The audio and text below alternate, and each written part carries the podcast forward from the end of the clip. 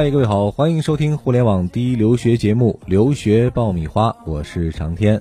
大家好，我是文老师。嗯，积攒了很长一段时间的各种各样的问题哈，今天呢，我们再来集中的给大家解答一下。对，啊，其实我特别喜欢答疑啊，答疑的时候就跟大家有一个互动啊，对像跟大家聊天一样。而且特别知道大家目前最需要了解的是什么。对，而且嗯我觉得这些问题对我来讲是一种鼓励。嗯，啊，我看到有这么多的人来关注我们这个节目，所以希望大家多提问题，你们是我动力的来源。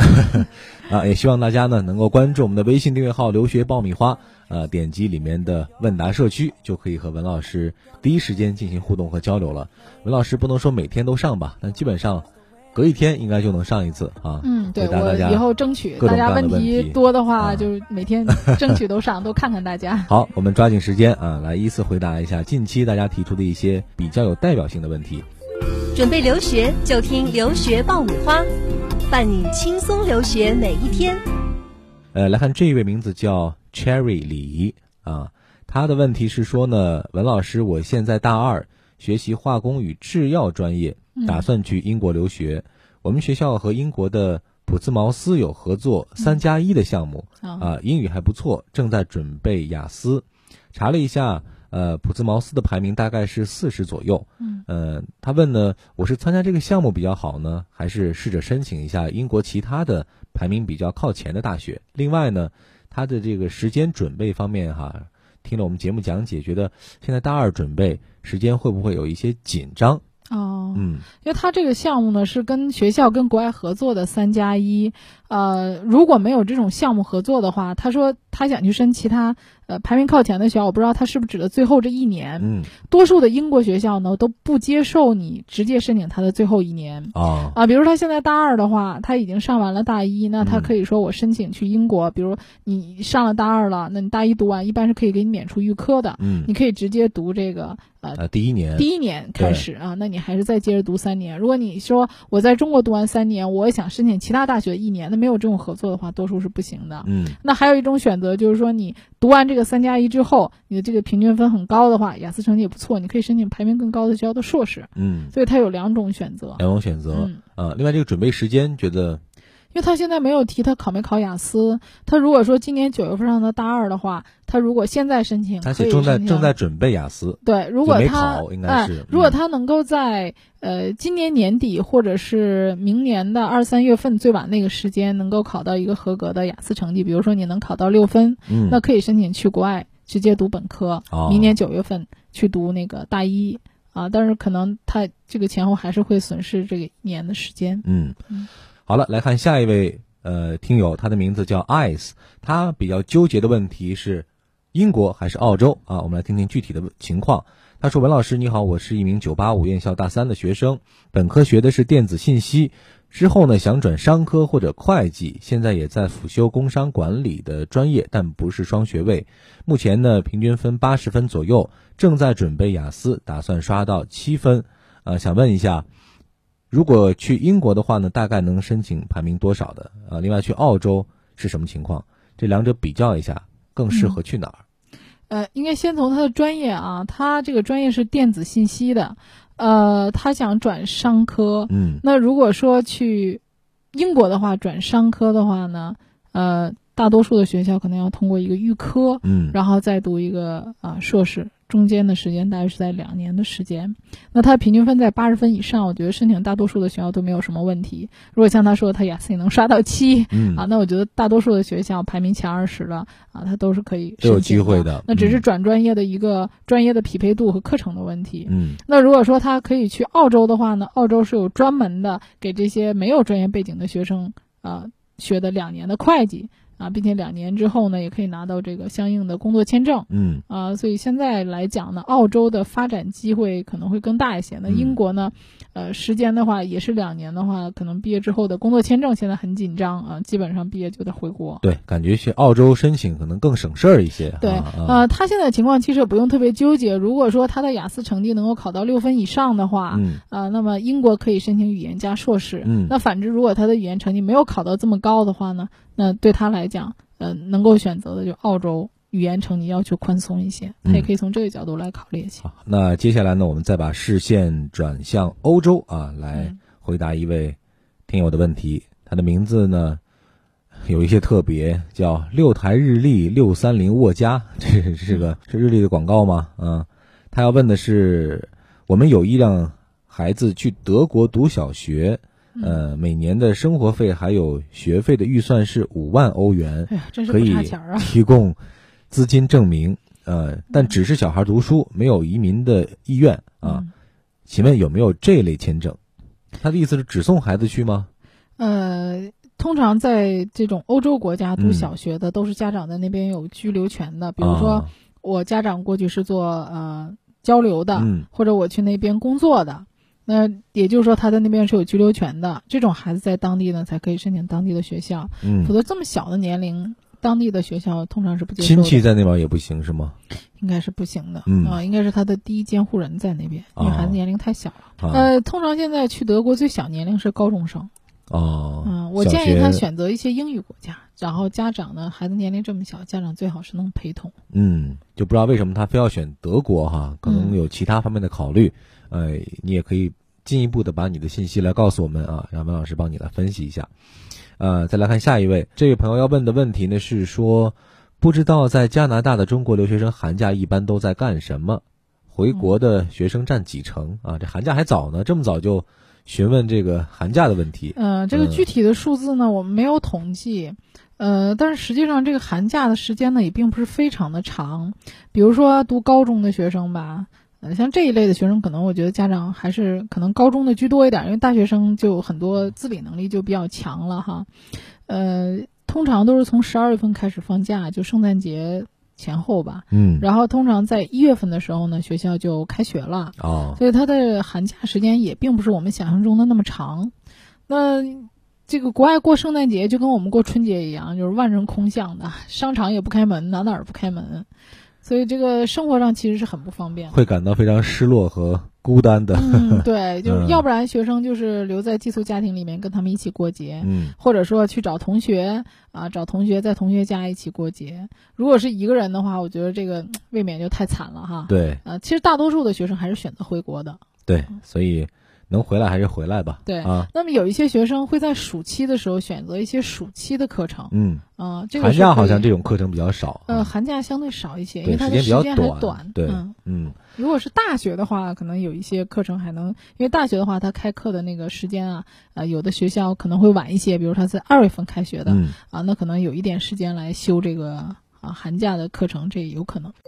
准备留学就听留学爆米花，伴你轻松留学每一天。好的，再来看一位也是家长的提问啊，这位的名字叫吴心悦人，他要问呢说文老师，呃，我的孩子今年大三，在香港中文大学读 MIE，嗯，托福呢是一百零一分，绩点三点五左右，哦，成绩也挺好的。还可以，嗯。嗯大二呢，暑期跟教授做了一个课题，但是没怎么出结果。嗯。现在啊，就在纠结于读研还是读博，想请文老师来分析一下。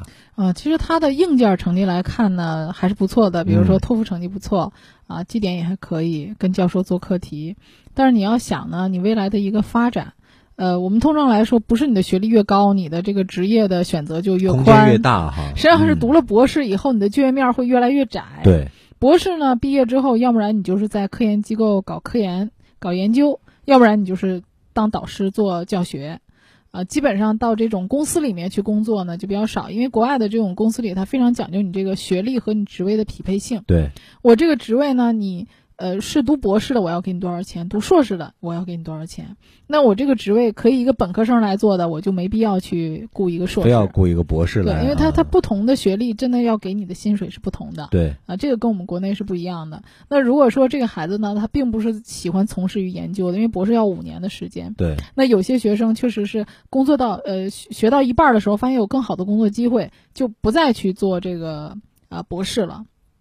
博士半途而废，对你来讲也是一种损失。也是浪费哈。啊、如果说你是想就业的话，我觉得读个硕士就够了。够了，嗯，关键是看孩子是不是真的属于那种研究型的人才哈，对他真的是不是希望沉浸于这个科研当中，有这种呃乐趣？如果不是这样的话呢，还是务实一些，，因为时间嗯很长啊，五年啊，那漫也长的，呃，可能你五年出来之后，呃，你再就业的话，这个时时代已经变化了，呃，还是早点毕业，我觉得找工作机会更多吧。嗯，文老师很实在的建议哈。再来看下一位，呃，这位朋友的名字呢，依旧是一个乱码啊。我们来看问题吧。他说：“文老师，呃，你好，孩子在读 A level，呃，成绩都好，都能达到 A 以上，目标是留在欧洲发展定居，实在不行呢，也可以选择澳洲。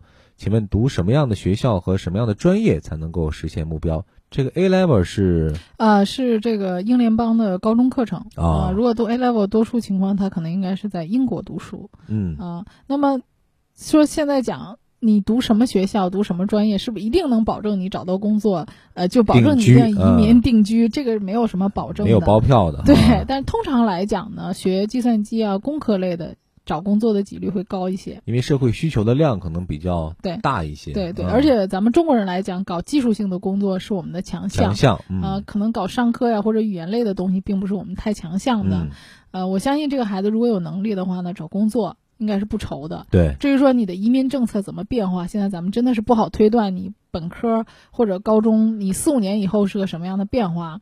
呃，那现在其实欧洲的移民也有很多的这种项目，呃，买房移民的项目也非常的多。对，啊、我觉得说将来如果你想移民在那儿的话，就以现在的情况来看的话，其实不难。对，花个几百万买个房子经济实力如果足够的话，也是可以实现的。对，啊而且现在嗯的欧洲情况来看呢，它很多国家的经济实力上和发展上来讲，并不是非常乐观。嗯呃，所以也要考虑孩子是不是像你想象这样就想留在那儿。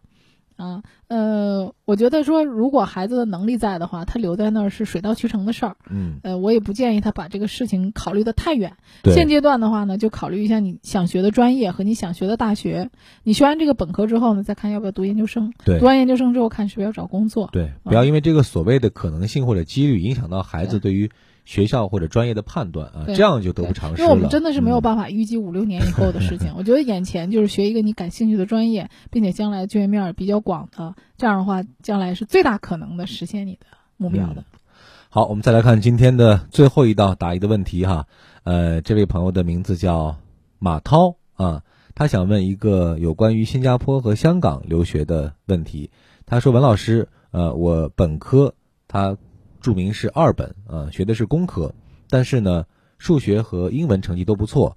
毕业之后呢，一直教 AP 微积分和统计课程，有六年多的工作经验啊、已经是工作六年了。嗯，现在的雅思是六点五分。”嗯，请问，按照他现在的这种情况，可不可以申请香港或者新加坡的教育硕士？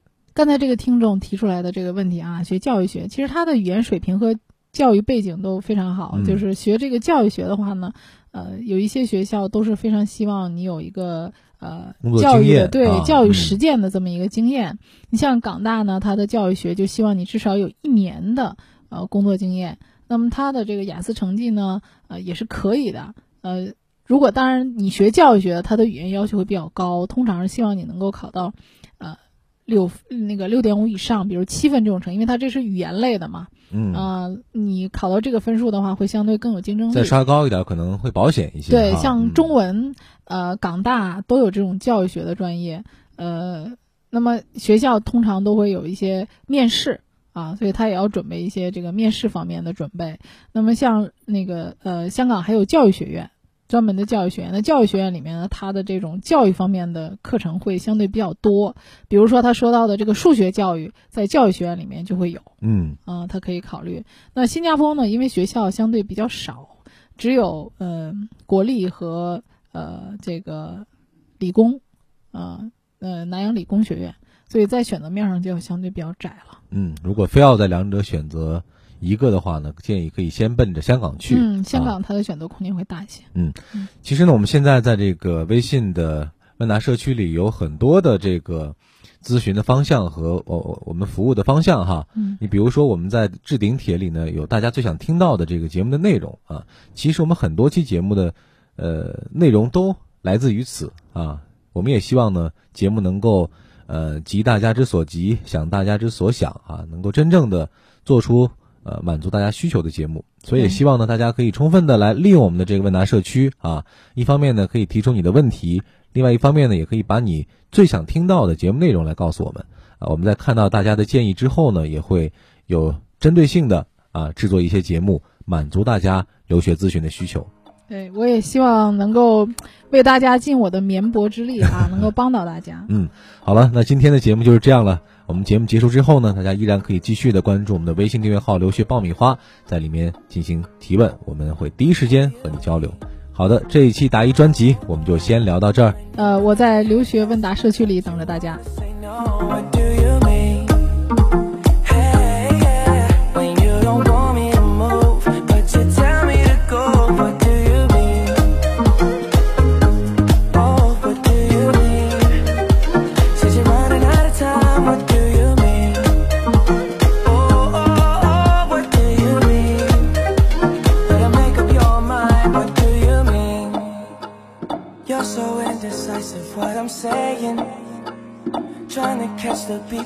Your heart. Don't know if you're happy or complaining. Don't want for us to win, where do I start? First you wanna go to the left, then you wanna turn right.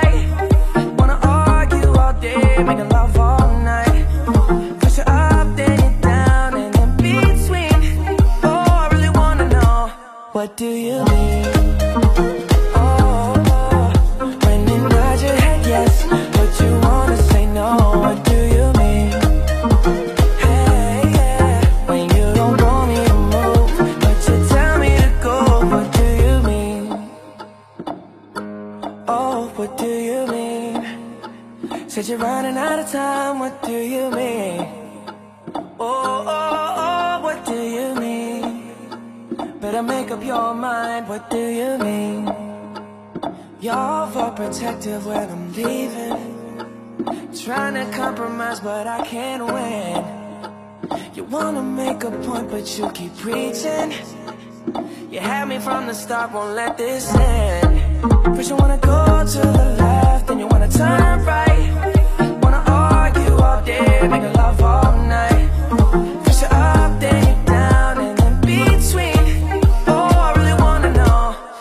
do you mean?